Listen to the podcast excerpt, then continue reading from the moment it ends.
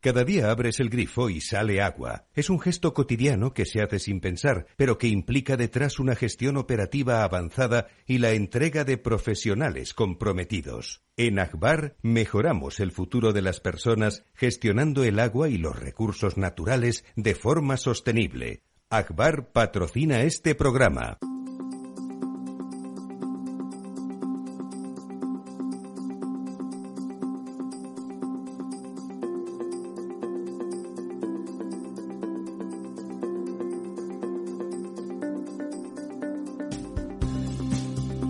Estado Ciudad, con Ramiro Aurín y Diego Jalón en Capital Radio.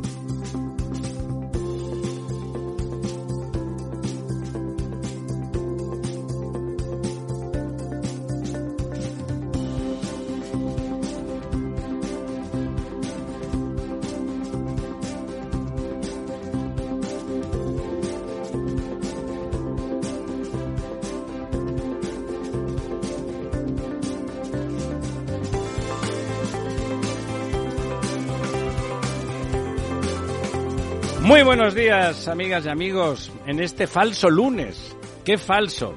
El lunes y tantas cosas en este país. Pero estamos a miércoles, como siempre.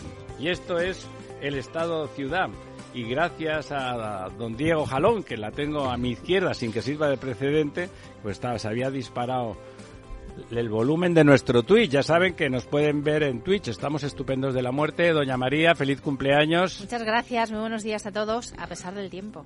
A pesar del tiempo, porque no llueve, quiere decir Porque usted. no llueve. Claro, es que Doña María Es muy preocupante. tiene un par de, de- de genomas de esos que solamente piensan en el campo y la verdad es que el campo está Pienso en el campo, en mi alergia, muchos factores relacionados con la lluvia. alergia que es uno de sus perros.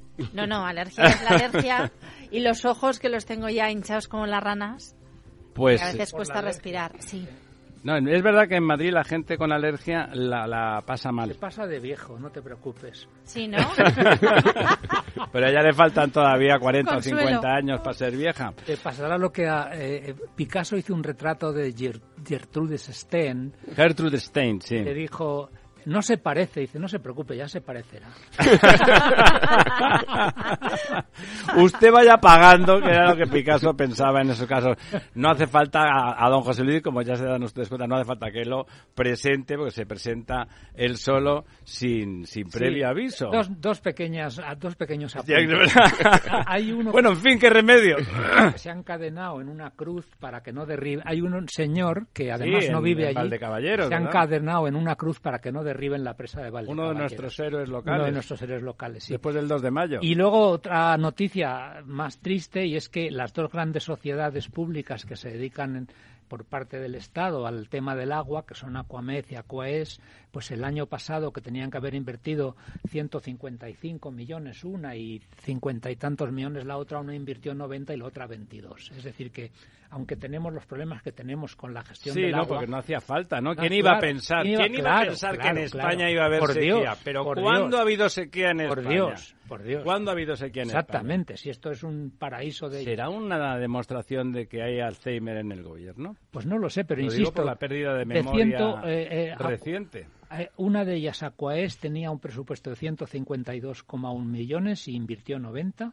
Y la otra, Aquamed, tenía un presupuesto de 58,7 millones y invirtió 18,9.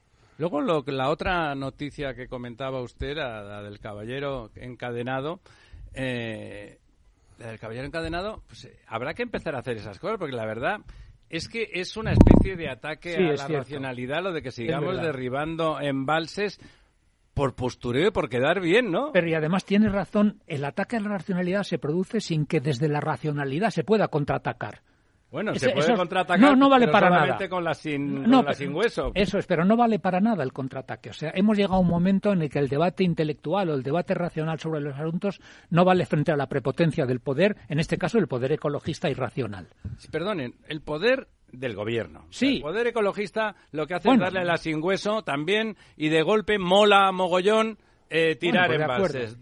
Estamos a- no, es que no es ni siquiera una política hidráulica, es que es puro dogma. Sí, sí, es, Estamos hablando de es la, fanatismo. la sí. presa de Valdecaballeros, pero en Toranes, en Teruel, también es inminente el derribo de otra presa. sí, efectivamente. y también están en contra y el propio Teruel existe se ha manifestado en contra y los ayuntamientos de la zona se han manifestado en contra es un es, eh, eh, yo en la red social una de las que sigo ¿De quién dependen los hay una hay una señora que ha dicho a mí el que tire presas que no me hable Probablemente hay cola y no por las presas. El problema es que estamos ante la que puede ser la octava gran sequía de España. sí Los ciclos de sequía en España suelen ser de cinco años y, y han pasado desde los años 60 que se están monitorizando y no hemos aprendido. Y en el pasado seguían pasando, ¿eh? Bueno, pero en el pasado Sí. se hicieron algunas obras de regulación. Las grandes presas son de Se los años hicieron. 60-70. Sí. Pero desde entonces no, no solamente no se están haciendo nuevas presas, Se están tirando. sino que las estamos tirando. Desde Y las sequías cada vez son en más el- en prolongadas. El Ebro, que es un, ya saben que es un sitio que me conozco, pues había en- a principios del siglo pasado, muy al principio, pues había un, un- un estiaje en la desembocadura de 8 metros cúbicos por segundo, ¿no? Cuando el- Claro. el normal serían son- 60, 70. Claro. O sea, quiere decir que esas cosas han pasado en este Sí. país, en esta península ibérica, desde tiempo inmemorial. sí ¿eh? sí y fijaros que otro eh, otro elemento No ligado le sirve para nada la memoria histórica. Pues parece ser que en este aspecto no, en otros sí, ¿no? En los de desenterrados. Tampoco. Sí, en otros sí, parece ser que sí. El, eh, ya sabéis que la, una de las obras necesarias para hacer el trasvase de los tintos Otiel y Piedras a Doñana era un canal, un, un- un De San túnel, Silvestre, un lo San tienen que ampliar para que pase Eso, el entonces, caudal que la esperan. DIA, la DIA, la declaración de impacto ambiental, la han hecho por 10 metros cúbicos por segundo. Y claro, no vale, porque tiene, lo que quieren el doble. es El doble, 19,9 justo. Nueve y son pico, 20, que en realidad podrían ser hasta 50, pero en fin, son 20. Entonces, en resumen, no puede pasar el caudal. Y, y la Claro, dice, ¿quién, quién fue el guapo que hizo la pues día ahora dicen diez? que habrá que hacer otra día, pero es que una día, aunque la propia palabra día no sea de día, son años. Sí, sí. Tramitar una día son años. Lo cual es un sinsentido, ¿no? Claro. Es la destrucción de un proyecto, en realidad. Sí, en realidad es la anulación o la reducción a la mitad de un proyecto en un sitio en el que todo el mundo está de acuerdo que hace falta agua. No con, me inde- diga. con independencia de que luego ese agua sea para recargar los Con acuíferos. independencia. Con independencia. Cago en la mar. Agua, independencia. Vamos de mal en peor. El independentismo hídrico. Yo de todas formas creo que todo forma parte de un plan, lo he dicho muchas veces. Sobra los agricultores, Sí. sobra los ganaderos, eh, sobra eh, la poquita Pero gente que queda en la España gente que sobre vaciada. esté fuera, va a haber hostias como panes, ¿eh? No, cuando toda esa gente esté fuera va a ser todo o plantas eh, fotovoltaicas donde Claro. haya sol y parques eólicos donde sople el aire y vamos a ser la pila de Europa. Es lo único que vamos Vale, a poder la exportar pila de Europa energía. La pila de Europa Si ya no está. tenemos- Todos quieren ser la pila de Europa. Si no tenemos decenas de envases reversibles o algo parecido para almacenar esas renovables, nos la vamos claro. a meter donde nos quepa. Ya sabe que el mes de febrero fue, se tiró, se tiró, mm, vamos, no sé cuánto, qué, qué porcentaje de la eólica, porque en Huelva. sobraba y no había forma de guardarla, Sí, ¿no? sí. Y en Huelva el agua. Vuelvo al agua, se desembolsaron hablando. 250 hectómetros cúbicos, cuando se supone que los regadíos mm, piratas del acuífero subterráneo sacan 5 metros cúbicos al año. O sea, que estaría más que... Y se tiraron resuelto. 250 desde la parte norte de la corona norte. a- Bueno, vamos a ver esos embalses cómo siguen yendo de mal o de bien en peor. Pues eh, de mal en peor y, y cada vez peor. Y vamos, estáis comentando todo esto de la política hidráulica y, y ya esta semana hay restricciones de agua en, en amplias zonas de Cataluña, ¿no? Donde se han puesto unos mínimos o unos, perdón, máximos Unos de, cientos de de municipios. consumo de agua en, en- en muchos municipios. Es que no pensaban que durés tan las. Pero fíjese que esto no ocurre en julio ni en agosto, sino en el mes de final, bueno, principios de mayo. ¿Sabe lo que pasa, don Diego? Es que usted quiere que traigamos agua desde el Ebro por tubería. Que la Efectivamente. traigan, pero por tubería no. Efectivamente. Bueno, pues eh, esta semana perdemos otra vez 326 hectómetros cúbicos, perdemos un 0,58%, esto nos sitúa en el 50% eh, exacto de nuestra capacidad de, de embalse. Eh, tenemos 28.074 hectómetros cúbicos, que son prácticamente los mismos que teníamos en la misma en esta misma semana del año del año pasado. Pero con curvas en sentido contrario. Efectivamente, el, el año pasado estábamos subiendo, aunque poco, pero subiendo, y ahora estamos bajando desde hace cuatro o cinco semanas, eh, perdiendo agua. Eh, la media de los últimos 10 años era del 60, es del 68% en esta semana, es decir, estamos 18 puntos por debajo y estamos eh, 10.000 hectómetros cúbicos por debajo. Es un 30% menos prácticamente. Efectivamente. Entonces, bueno, eh, por cuencas vemos que además la situación es eh, más grave en, en las cuencas que, que peor están. Eh, con una pérdida pues de 32 hectómetros cúbicos en el Guadiana y 33 hectómetros cúbicos en el Guadalquivir. El Guadalquivir está en el 24,79, el Guadiana en el 33. Eh, en Cataluña interna, que es otra de las cuencas que está peor, pues perdemos 3 hectómetros cúbicos también, se sitúa en el 25,70. con Recordemos, como os decimos siempre, que ese 25% Es una poco. broma, son 160 Son hectómetros. 174 hectómetros. Claro, mientras que los 25% del Guadalquivir son 2.500. Efectivamente, son, bueno, 1990, Pues 1900, ya 1991. El Tajo pierde también 63 hectómetros cúbicos, un- se sitúa en el 60,90%. Pierde también el Ebro, 104 hectómetros cúbicos, que en estas fechas pues es eh, como el mundo al revés, ¿no? Sí. De- Eh, como no hay nieve, pues no hay Pierde, deshielo, claro. pierde también el, el Duero, 43 hectómetros cúbicos, pierde también el Miñosil, pierde 26, pierde también el Júcar, 7, pierde Guadalete Barbate, 9. En fin, pierden prácticamente todas las cuencas, salvo una que se llama Tinto, Diel y Piedras, no sé si les suena, Me suena, que, sí. que no, que no pierde agua y que se mantiene pues en el 70% de agua en Claro, ahí, en este aguantando, momento, ¿no? con un palo. Entonces, bueno, pues esta es un poco la, la situación, ¿no? Eh, eh, es curioso también, si, si lo miramos por, por comunidades, que, que esta España, digamos, seca y España húmeda, pues eh, incluye a Madrid en la parte donde hay más agua de todas las Comunidades. las comunidades, ¿no? Eh, la región de Madrid tiene ahora mismo eh, un 69, un 68% de, de agua en sus embalses y se sitúa pues junto con Castilla-León, La Rioja, Navarra, País Vasco, Asturias y Galicia en- entre las regiones. Muestra inequívoca de Diego, ¿tienes la perversidad. capacidad de, de embalse de Madrid ahí? La dato? capacidad de embalse de Madrid se la digo ahora mismo. Eh, vamos a ver. La capacidad de embalse de Madrid es de 1.060 hectómetros cúbicos. Que es justo más o menos como dos años de consumo de Madrid. Tres, tres años. No, la garantía, siempre Sí. tradicionalmente se ha dicho que en Madrid había una garantía de suministro y si está todo Sí, lleno, pero de tres años. Como ahora el consumo más o menos son 500, 600 hectómetros cúbicos año, pues lo que tiene embalse es más o menos el doble. Lo digo para comparar, por ejemplo, con el caso de Cataluña, ¿no? Que en Cataluña el Bueno, no, el- en, Barcelona, el área de Barcelona, que es la que conozco, Sí, que consume tiene una garantía, si estuviera lleno todo, que es muy poco lo, lo lleno, estaría para un año de garantía. Y en Madrid, si está todo lleno y todo en condiciones perfectas, parece que era cerca de tres años. Porque, bueno, es que el consumo en Madrid también fue bajando y se Sí, fue, sí, no tanto como sí. en Barcelona, pero se redujo desde ciento, casi 30 hasta 110, que Este no es fin poco. de semana los algún periódico catalán daba cuenta de que se perdían algo así como 150 hectómetros cúbicos de agua por fuga de tuberías en Cataluña.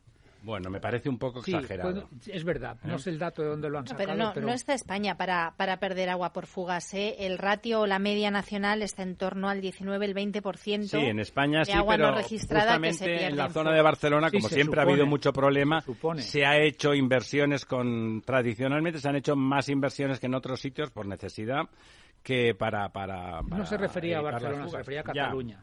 Sí, en los pueblos y tal me imagino que la cosa estará también peor y en el sur en particular en la parte Lo que, del lo que, ahí lo que parece un poco urgente es que los fondos Next Generation, por ejemplo, se utilicen precisamente para rebajar ese, ese porcentaje de pérdidas. no hay ninguno previsto para eso. ¿eh? No, no salió PERTE, porque Sí, el PERTE que el salió para el agua, pero es para digitalización, Bueno, no eso- para inversión eso nos permitirá saber dónde están las fugas. Eso es, indirectamente permite saber dónde están las fugas, porque hay algunas compañías de agua en España que al consumidor, por ejemplo, le mandan un mensaje a su casita diciéndole tiene usted un consumo mucho más alto del Sí. habitual. Mire a ver si tiene algún Nuestro problema. patrocinador Eso es, Agbar, pues, lo hace, por eso lo hace y lo hace en Alicante, por ejemplo, que yo soy Incluso consumidor en segundas residencias donde Sí, habitualmente eso no es, se va, eso es, bueno, te pues puede prevenir incluso avisa. de Te una avisa ocupación. y entonces bueno pues est- eso está eso se hace gracias a la digitalización luego la digitalización de alguna manera puede contribuir a disminuir la pérdida Bueno, eh, pues ahí estamos mm, con, con una perspectiva bastante Con nefasta. Una ¿eh? perspectiva muy mala. Negra. eh, de- claro, porque es que esto está ocurriendo en el mes de mayo y, como decimos, las curvas de- del año pasado, que ya eran muy malas, en este momento subían.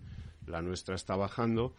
Y si uno piensa que eh, de momento no hay previsión de que el mes de mayo vaya a ser excepcionalmente lluvioso, que sería la única fórmula o la única forma de que, bueno, solucionásemos un poco esto, la, la perspectiva para los meses de julio y agosto. Unas rogatorias y tal, ¿no? eh, son, Sí, el día son- 15, el día 15 de mayo que es San Isidro, que es el patrón de, De de los Madrid. agricultores, de la gente del campo. San Isidro es el patrón de los agricultores. Eh, Yo creo que le van a procesionar prácticamente en toda España para pedirle que llueva. Qué para quedarnos- tecnológico, eso es un next generation. Para quedarnos con lo positivo, este es el quinto año de este ciclo de sequía.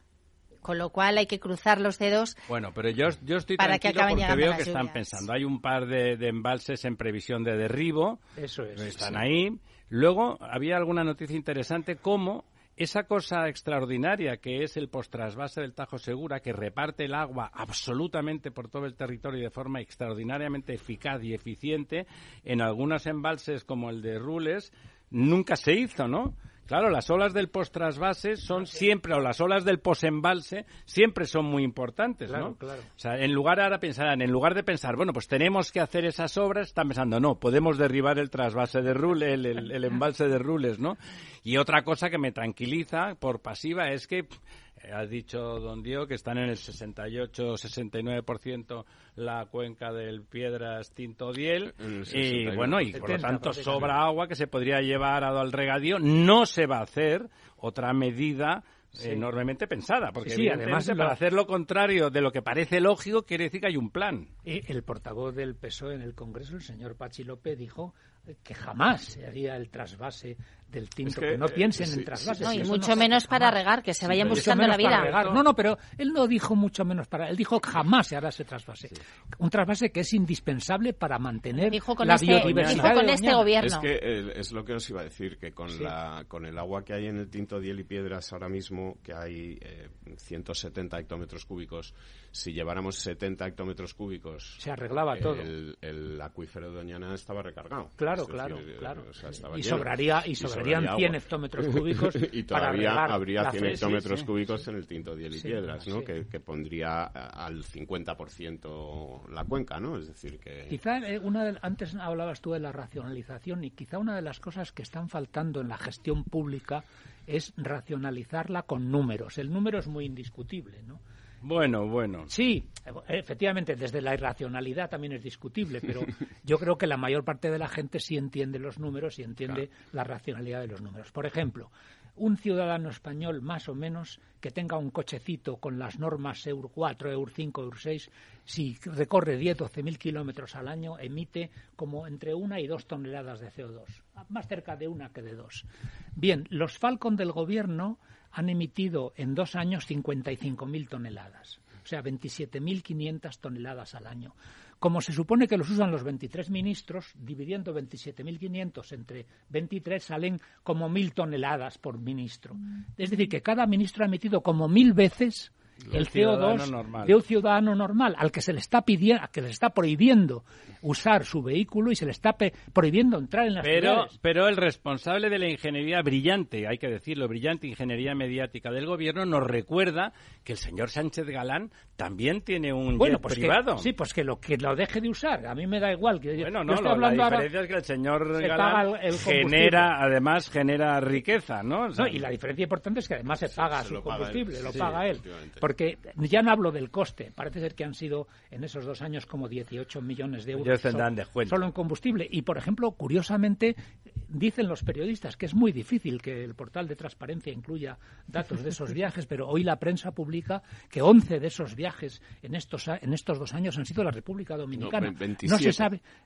sí, 27, eso es. 27 de los viajes han sido a la República Dominicana. No se sabe muy bien por qué. ¿no? la romana, que hay unas playas, pero usted no sabe la República pues Dominicana. Uno, de los lo que vamos las uno de los destinos es la romana, pero insisto. A, manifestaciones feministas, probablemente. yo, lancé en las redes el mensaje de que, y, y ahora acabo el comentario, de que sería bueno tener una cuenta de debe y haber medioambiental por cada vecino de España. Uy, se me echaron encima diciendo que eso podía ir al cupo, podía generar. Es que el cupo ya existe, es que a mucha gente ya no se le deja usar el coche. Pero solamente para algunos. Eso es. Y resulta que un Mastercard, la tarjeta de crédito, ha sacado una tarjeta que se llama The Economy, que limita el gasto dependiendo de. Se supone que en compras, en las compras, un ciudadano medio europeo emite 19 toneladas de CO2 al año. Pues la tarjeta, cuando has llegado a las 9 toneladas, a la mitad de eso, se para, ya no te deja gastar más. Es decir, que están empezando las gentes, digámoslo así, realmente responsables y preocupadas, están empezando a intentar limitar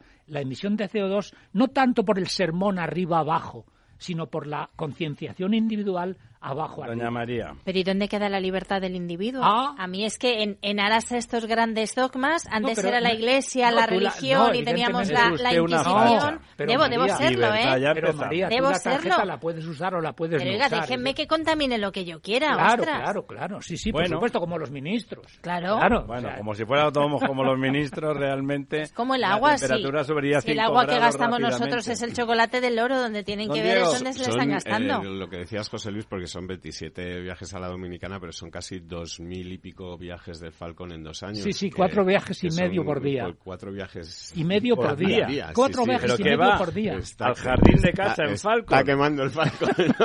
sí, bueno, un río para aterrizar. Y en la cuenta del coste no se incluye Sí, la hora de Falcon son más o menos 6.000 euros.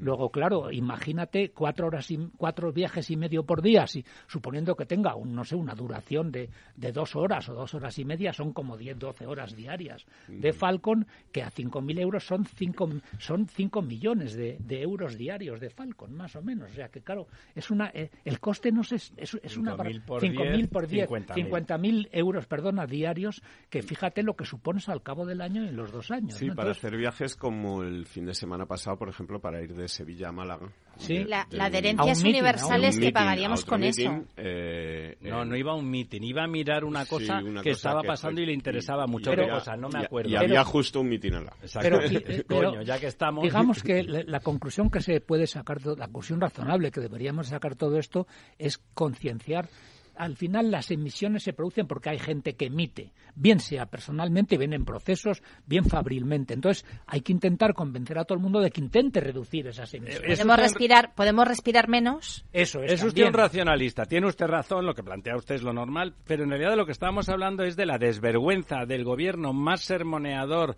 y más restrictivo que hemos tenido, vamos, que yo recuerde nunca, que hacen exactamente lo contrario de lo que predican hasta la saciedad y por lo tanto es una desvergüenza excesiva, digamos. Una cosa es que uno no esté de acuerdo ideológicamente con una línea de gobierno y la otra es que haga usted lo contrario que me está a mí prohibiendo, no, atándome de pies y manos. Eso es lo más lamentable. Y como es la hora, pues nos vamos a publicidad y mi amigo Félix me pondrá un piso en Marbella seguro.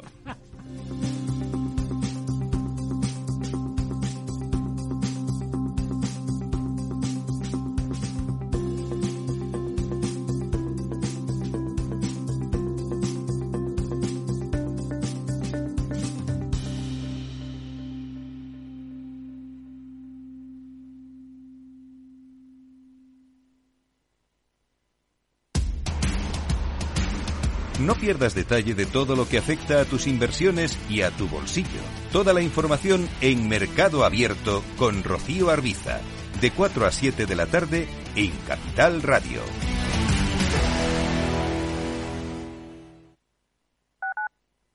Capital Radio 103.2 Gráficas Naciones. Más de 50 años de experiencia en el sector de las artes gráficas. Apostamos por la última tecnología tanto en impresión offset como en digital y gran formato. Realizamos todo tipo de impresión. Tarjetas de visita, folletos, libros, vinilos, decoración y montaje de stands. Más información en el 91 629 2145 o en gráficasnaciones.es.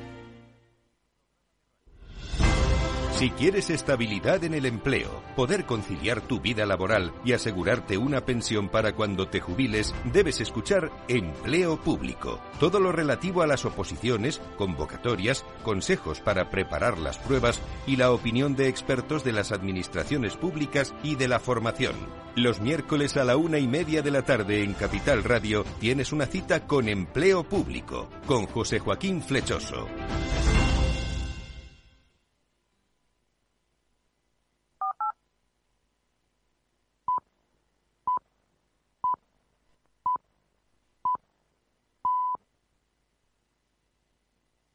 El Estado Ciudad, con Ramiro Aurín y Diego Jalón en Capital Radio.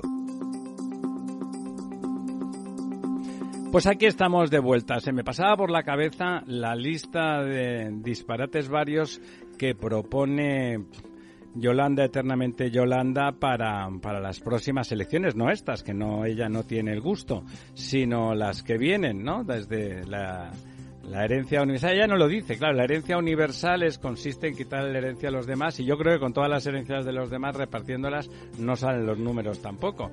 Pero otra de las cosas, ayer en la Comunidad de Madrid, eh, en la celebración del, del 2 de mayo, Héroes del 2 de mayo, vamos mal, eso es una cosa facha, o sea, los franceses eran gente estupenda.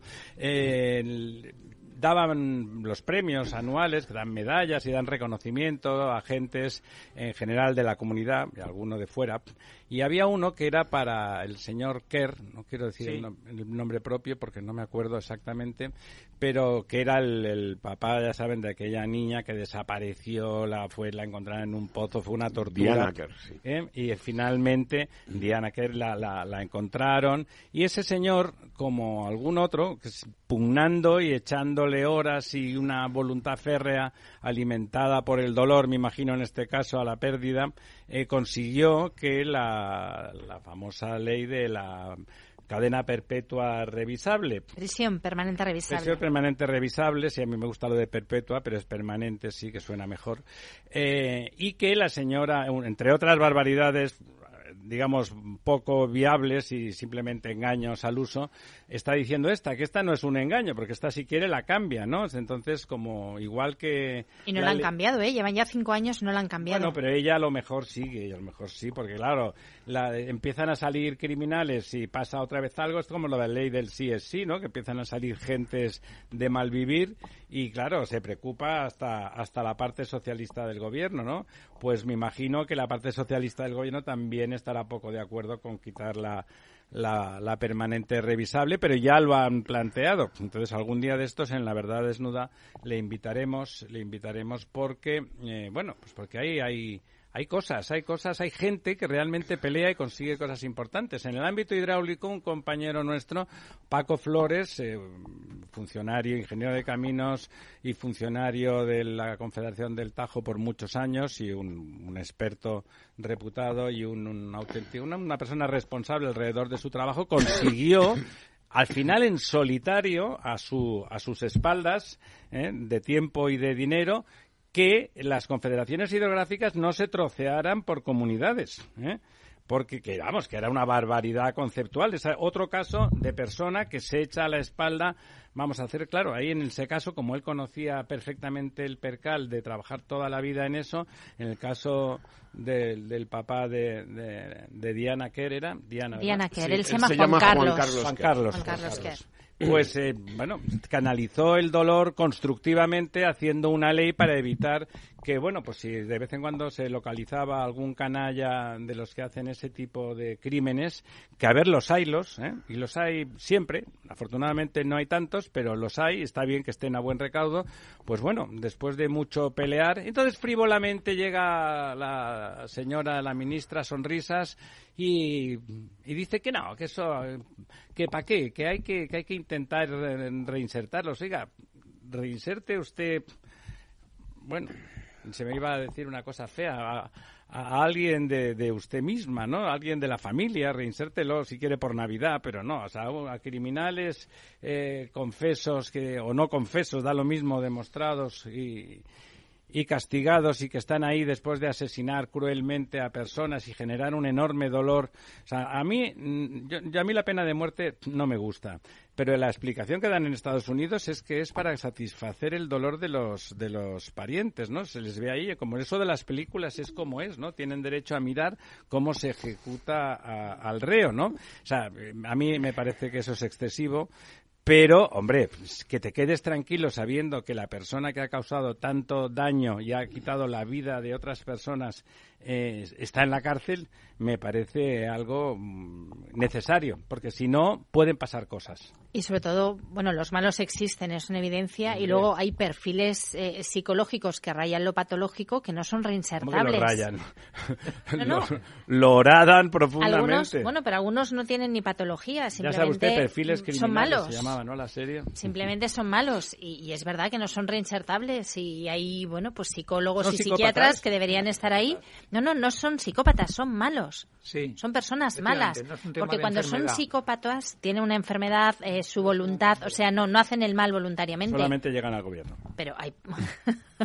Pero hay personas que son malas y, no son reinsertables. Lo que ocurre es que, fíjate, la, la potencialidad que tiene la inteligencia artificial y la computación cuántica y las nuevas tecnologías, yo supongo que en algún momento a la gente, igual que se le hace de pequeños, nada más nacer, un test para ver si tiene tal o cual enfermedad, se le hará un test para ver si la maldad está incluida en su historia. No sé si es un tema de hardware, si se nace malo. ojos, que no ven, corazón que no siente. Report. Report, sí. Pero lo cierto es que fijaros, da un escalofrío. ¿eh? el bien que se haría a la sociedad si evitara que la gente que luego mata, viola o, ejerce violencia por alguna tramitación previa se pudiera evitar. O, una, clase de mesocracia decidiera acabar con los más inteligentes para que, nunca les quitaran el Lo que se hace es la, ahora lo que se hace, lo, que quiero decir es que ahora se hace la evaluación ex post. Este ha matado y ha violado por él y vamos a tal. Si se hiciera la evaluación ex ante, eh, peligroso. Sería muchísimo mejor, sí. Y no de golpes. Porque no, es para reforzar la... Han llamado varios, varios oyentes que se ha quitado la, vamos, el tímpano hecho polvo, porque la gente ahora que oye con, ¿sabe usted? Que van con los cacharritos ah, de golpe, les ves dar unos sustos, dice don José Luis golpeando la mesa Manos abajo. Pues vamos a ver, a repasar unas cuantas cosas positivas. Eh, o no tan positivas, pero que haya que saber. Bueno, pues mira, ¿Qué, debemos saber? Cosas positivas, hombre, sí, alguna tenemos. Mira, por ejemplo, el precio del transporte marítimo, que sabes que ha sido una... Me tengo que traer 25 contenedores de, pues, de pues, calzoncillos y no sé cómo hacerlo. El precio del, del transporte de contenedores, exactamente, en las, en las principales rutas mundiales, ha caído en, en abril de este año respecto a abril del año pasado en en torno a un 70%. Hay, hay rutas, por ejemplo, Shanghai-Rotterdam, en el que ha caído un 80%. yo la uso muchísimo, un 64%. Eh, Shanghai-Génova en el 81%. Eh, Shanghai Los Ángeles el 78. La media es eh, en torno al 70% y esto nos devuelve ya a, digamos, al 19. precios pre-COVID, ¿no? De todas maneras, si me eh, permites un comentario. ¿Qué remedio? esa es, esa es una, digámoslo así, es la economía blanca, la que se conoce, pero lo que hemos sabido estos días, por ejemplo, es que hay trasvases de petróleo y de gas de tanques rusos a, petroleros de otras empresas que se producen sin tocar puertos, es decir, que no entran... No claro, como los marroquíes que nos venden... no se contabilizan en ninguna parte, ¿no? Y entonces resulta que con ese sistema Marruecos solo está exportando gas ruso a España y gasoil ruso. ¿Recordáis que se dijo cuando se hizo la prohibición europea de importar gasoil ruso, se dijo, uy, nos vamos a quedar sin gasoil y va a subir muchísimo de precio. Bueno, pues no solo no nos quedamos sin gasoil y no solo no, bajó no subió de precio, sino que bajó muchísimo. ¿Por qué? Porque empezaron a entrar toneladas de gasoil procedente de Marruecos que lo trae de Rusia y lo trasvasa de barco a barco.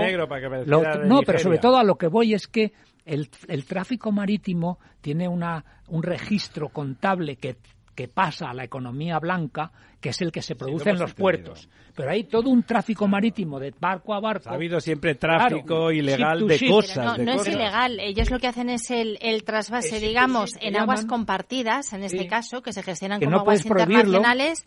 No está prohibido, es perfectamente legal. Luego ya entra a Puerto Marroquí, desde Marruecos entra como materia prima marroquí a España. Claro, claro. vamos, las grandes refinerías de gasoil que hay en Marruecos. No hay ninguna, las han cerrado todas. No, hay, en este momento no hay refinerías. Verdad? Entonces, ¿cómo hacen el gasoil? Pues ¿Está usted presumiendo magia. que es, que es ruso, que es del señor Putin, no, es magia, de ese que no queremos? Es magia, con la varita mágica. muy mal pensado. No, no, es magia. Bueno, pues estos, estos precios, eh, la caída de estos precios se debe, por un lado, a que se va normalizando alguna parte del mercado y hay menos atascos, etcétera, pero se debe sobre todo a que eh, a, raíz del COVID, eh, digamos que ha disminuido la demanda de este tipo de transporte. ¿Ah, digamos que la economía está desglobalizándose, ¿no? Entonces, eh, por ejemplo, el transporte entre China y Estados Unidos, que son esos, esas rutas Shanghái, Los Ángeles, etcétera, que es donde más ha bajado el precio, si nos fijamos en los precios de transporte, por ejemplo, entre Estados Unidos y Europa, eh, han bajado mucho menos, porque ahí sí que se mantiene, se mantiene, la, demanda. la demanda. Y sin embargo, la demanda de China pues eh, ha disminuido mucho y esto es parte de lo que hace que, que los precios se hayan reducido. Dibuja, bueno, pues un nuevo eh, no es una vuelta al 2019, sino un nuevo escenario en el que los precios bajan por, por sí un escenario buscado por Estados Unidos de desglobalización y desactivación de, parte de, las reducción de, chinas de la demanda efectivamente. Bueno eh, más, cosas. que tenemos. Hablabais antes del estabais hablando del gas eh, que Marruecos eh, tras trasvasa eh, bueno del gasoil del diésel etcétera. Pues esta semana se han publicado las cifras de exportaciones de gas natural de España a Francia y estamos batiendo todos los récords. Eh, esto quiere decir que, ha subvencionado Francia, que, ahora mismo eh, subvencionado por los españoles. En Francia, en Francia hay, hay un problema ahora mismo que es que hay huelgas en las principales empresas de regasificación francesa, porque está todo el país en huelga. Y entonces eh, nos están enviando gas en barco para que nosotros lo regasifiquemos y se lo enviemos por tubería a, Francia. Y ahora mismo la situación es tal que estamos mandando más gas a Francia del que recibimos nosotros de Argelia por el Medgaz por el, por el gasoducto argelino, que ya sabemos que no está funcionando a digamos que exacto. Eh, Al ralentí. Exactamente. ¿Y no sería el momento ahora para volver otra vez a poner sobre la mesa ese túnel para conectar el gasoducto con, con Francia que los franceses no quisieron en su momento, ahora que ven que tienen esa dependencia? siguen sin querer porque los franceses piensan a medio y largo plazo, nunca corto. Nunca corto. Bueno, tenemos, eh, hay dos interconexiones, una por Irún y otra por, por Navarra, por la RAU, y estas dos eh, interconexiones están ahora mismo funcionando a tope, pues, a tope ¿no? Estamos vendiendo a Francia, eh, pues lo que te decía, la cantidad de gas que recibimos de, del, del Medgaz, ¿no? O sea, eh, Aunque no es el del Medgas, sino que es el que recibimos en barco vía regasificación Estamos algo más de 190 gigavatios hora diarios enviando pues no es poco, Francia, ¿eh? que es una barbaridad. Así que, bueno, pues esta es otra de las, de las cualidades que tiene España que demuestra su capacidad de regasificación y su capacidad de... Era la primera de, Europa, ¿no? Pero también creo que hay una cuestión de precio, ¿no? Ahí, ahí va yo. de que como eh, la excepción ibérica primó el precio del gas en España, lo que Francia se está aprovechando de la rebaja que pagamos los, los consumidores españoles. Estamos mandando que nos la han quitado del gas y nos la han puesto en la luz. Es decir, el tope del gas nos lo han cargado en el recibo de la luz y se lo estamos financiando entre todos los españoles a Francia. usted no lo entiende, doña María. Esto es para que vengan los turistas franceses, les estamos financiando para mantener bien la industria turística. Se lo damos en forma de luz barata y a continuación ellos vienen aquí a tomarse unas Coca-Colas y el sol. Un comentario de buena noticia. Un hotel de algún hotel de Cataluña ha colocado en las duchas un reloj de arena que dura cuatro minutos, con el objeto de que la ducha del turista sea de cuatro minutos, porque se, se estima que un turista europeo cuando viene a España gasta cinco veces más agua por día que la que gasta en su, ciudad. En su ciudad. O sea, es una hortera. en alguna parte puede estar justificado por la necesidad de que al pasear, al ir a la playa, al necesite más, Después de más paseo. Uno está pero ¿eh? claro, claro. pero... entonces yo creo que esa, eh, eh, volviendo un tema, un poco al tema de la concienciación individual generada abajo arriba, creo que ese tipo de, de, de muestras son muy buenas porque, digamos, conciencian a la gente de que no Como ven ustedes, don José Luis, a pesar del tono crítico, tiene todavía fe en la especie humana. Le vamos a pagar también un médico, un médico, le vamos a pagar. Don Diego.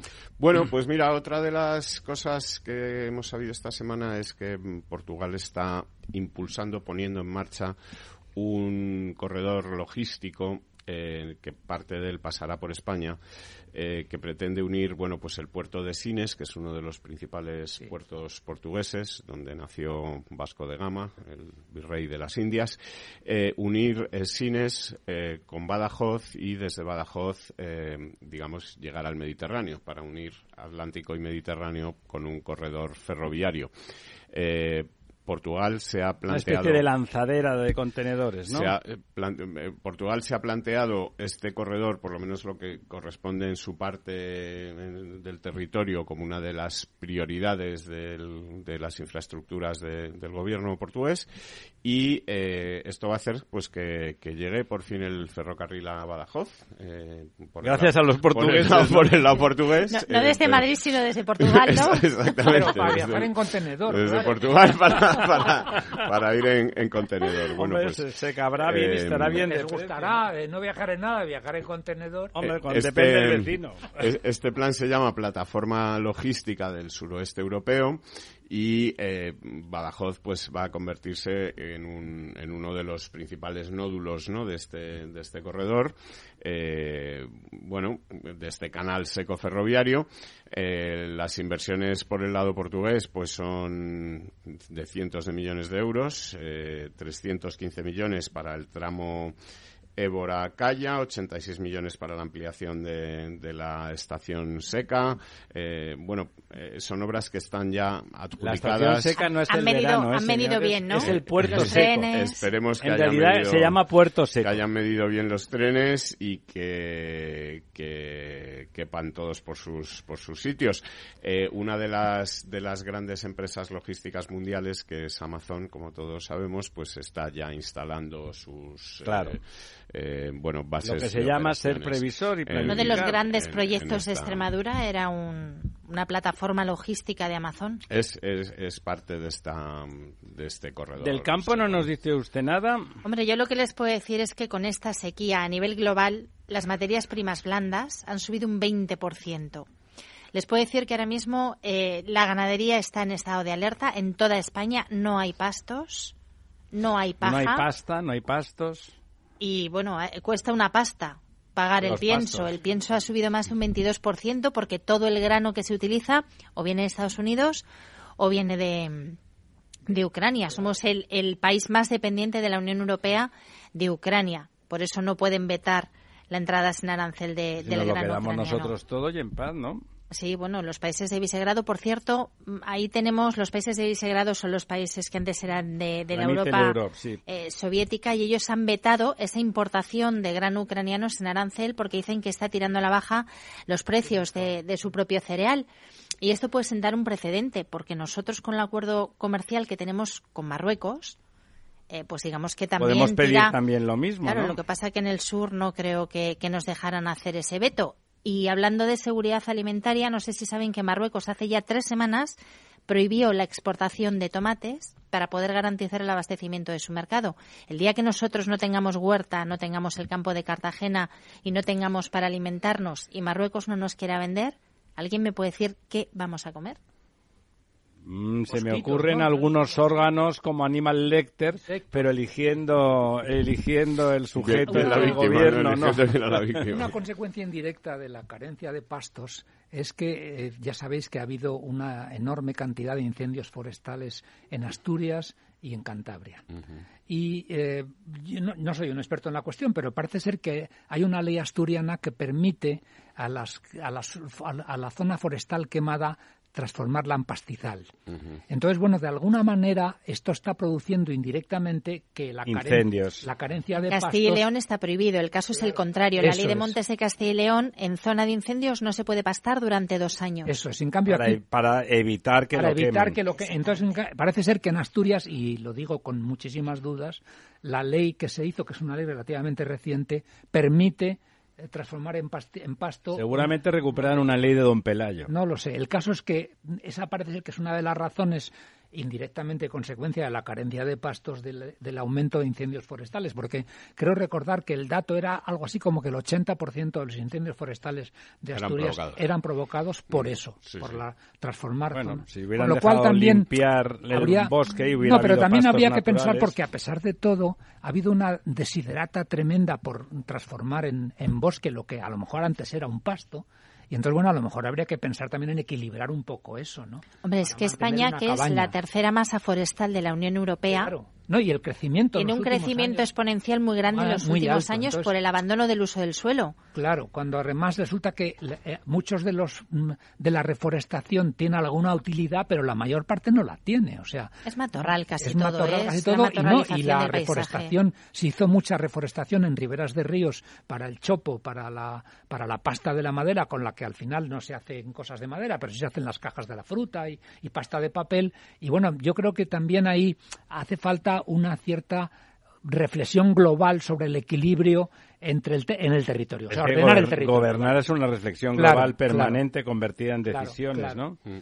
Bueno, pues mira, hablando de esta de, las decisiones de gobernar, estamos ahora con la ley de vivienda que está ya mm, aprobada por el Congreso y de camino al Senado donde mm, parece que no va a haber tampoco enmiendas importantes y que se va a aprobar eh, rápidamente, pese a la oposición de los dos eh, o de dos de los mm, socios habituales de este gobierno, que son el PNV y el, el Junts per Cat, o el PDCAT, en fin, la antigua convergencia, eh, que no ven con buenos ojos esta ley, que por un lado porque invade competencias autonómicas y por otro lado porque tampoco están muy de acuerdo con el fondo. Y en ese sentido eh, se ha publicado un estudio esta semana en el que se analizan eh, cuatro grandes ciudades en el mundo en el que se han puesto en marcha leyes similares a esta ley que aprueba ahora el gobierno, que son Barcelona, Berlín, París y San Francisco.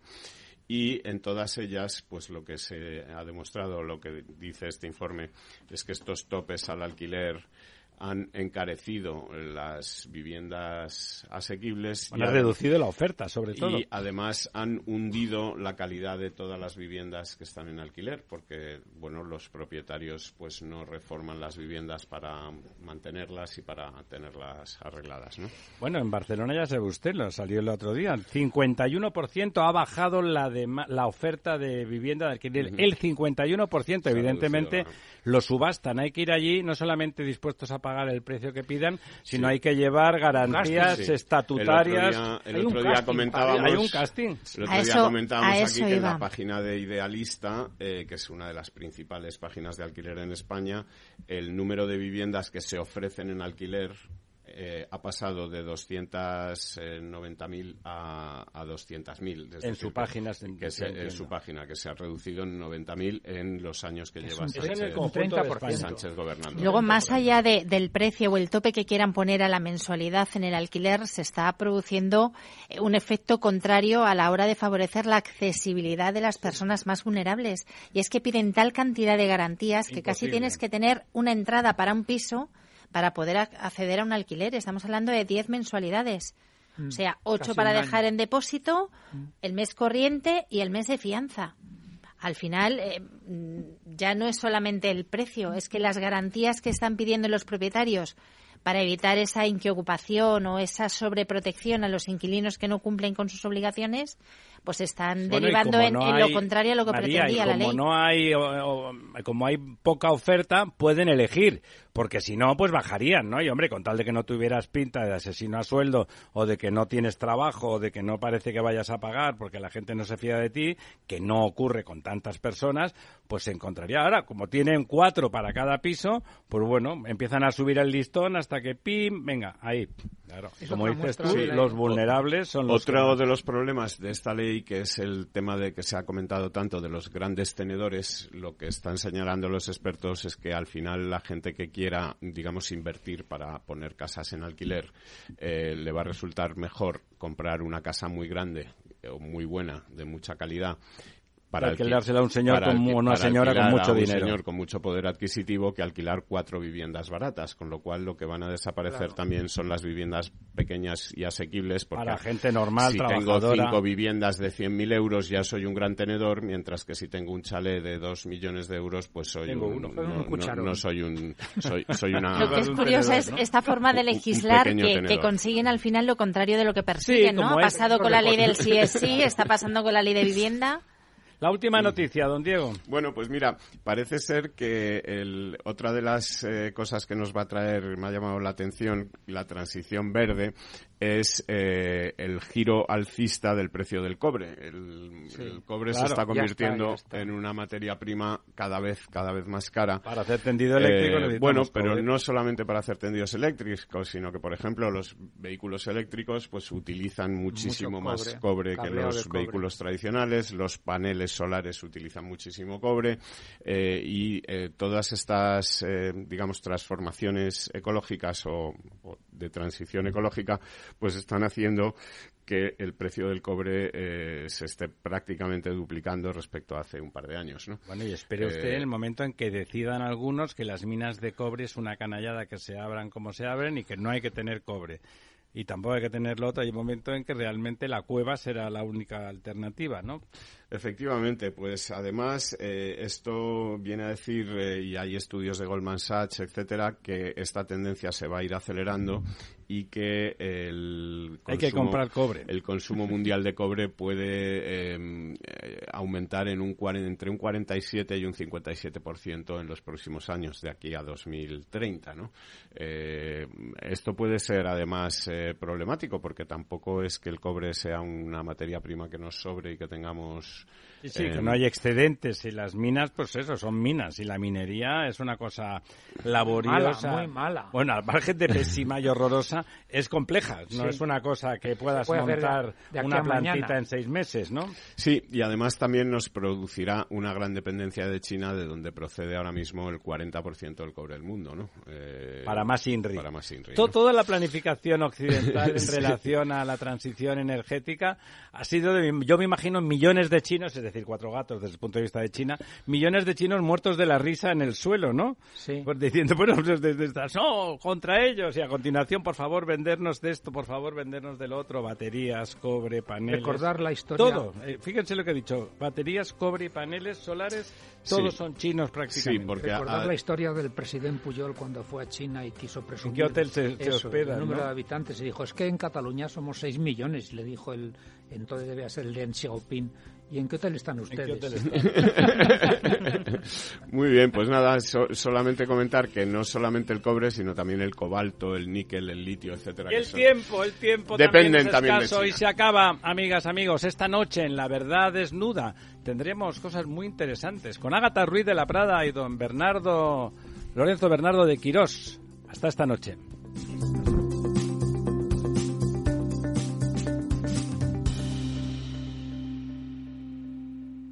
Cada día abres el grifo y sale agua. Es un gesto cotidiano que se hace sin pensar, pero que implica detrás una gestión operativa avanzada y la entrega de profesionales comprometidos. En Akbar mejoramos el futuro de las personas gestionando el agua y los recursos naturales de forma sostenible. Akbar patrocina este programa. Capital Radio lanza el nuevo formato de Cripto Capital, todos los lunes a las 3 de la tarde con el maestro de trading algorítmico Carlos Puch Sajibela. Lo que nadie te cuenta, escúchalo en Cripto Capital.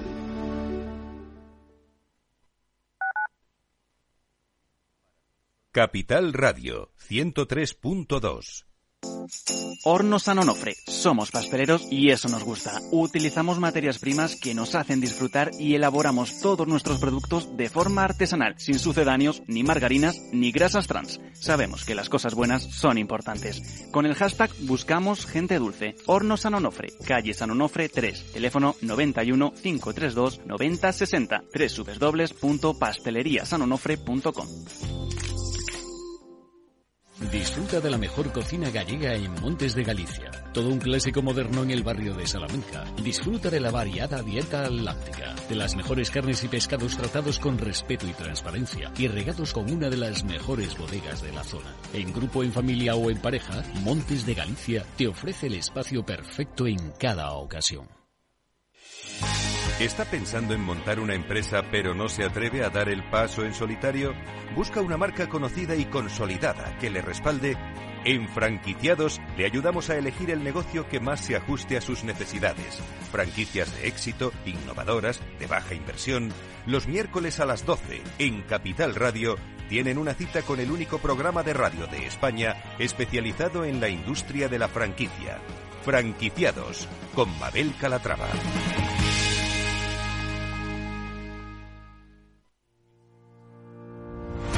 Los miércoles a la una de la tarde en Capital Radio, Gestión del Talento. El escaparate de la formación para el empleo. Expertos formadores, agentes sociales y representantes de la Administración se dan cita en este espacio para impulsar el valor de la formación y el talento. Un espacio de Fundae, la Fundación Estatal de Formación para el Empleo, dirigido por José Joaquín Flechoso.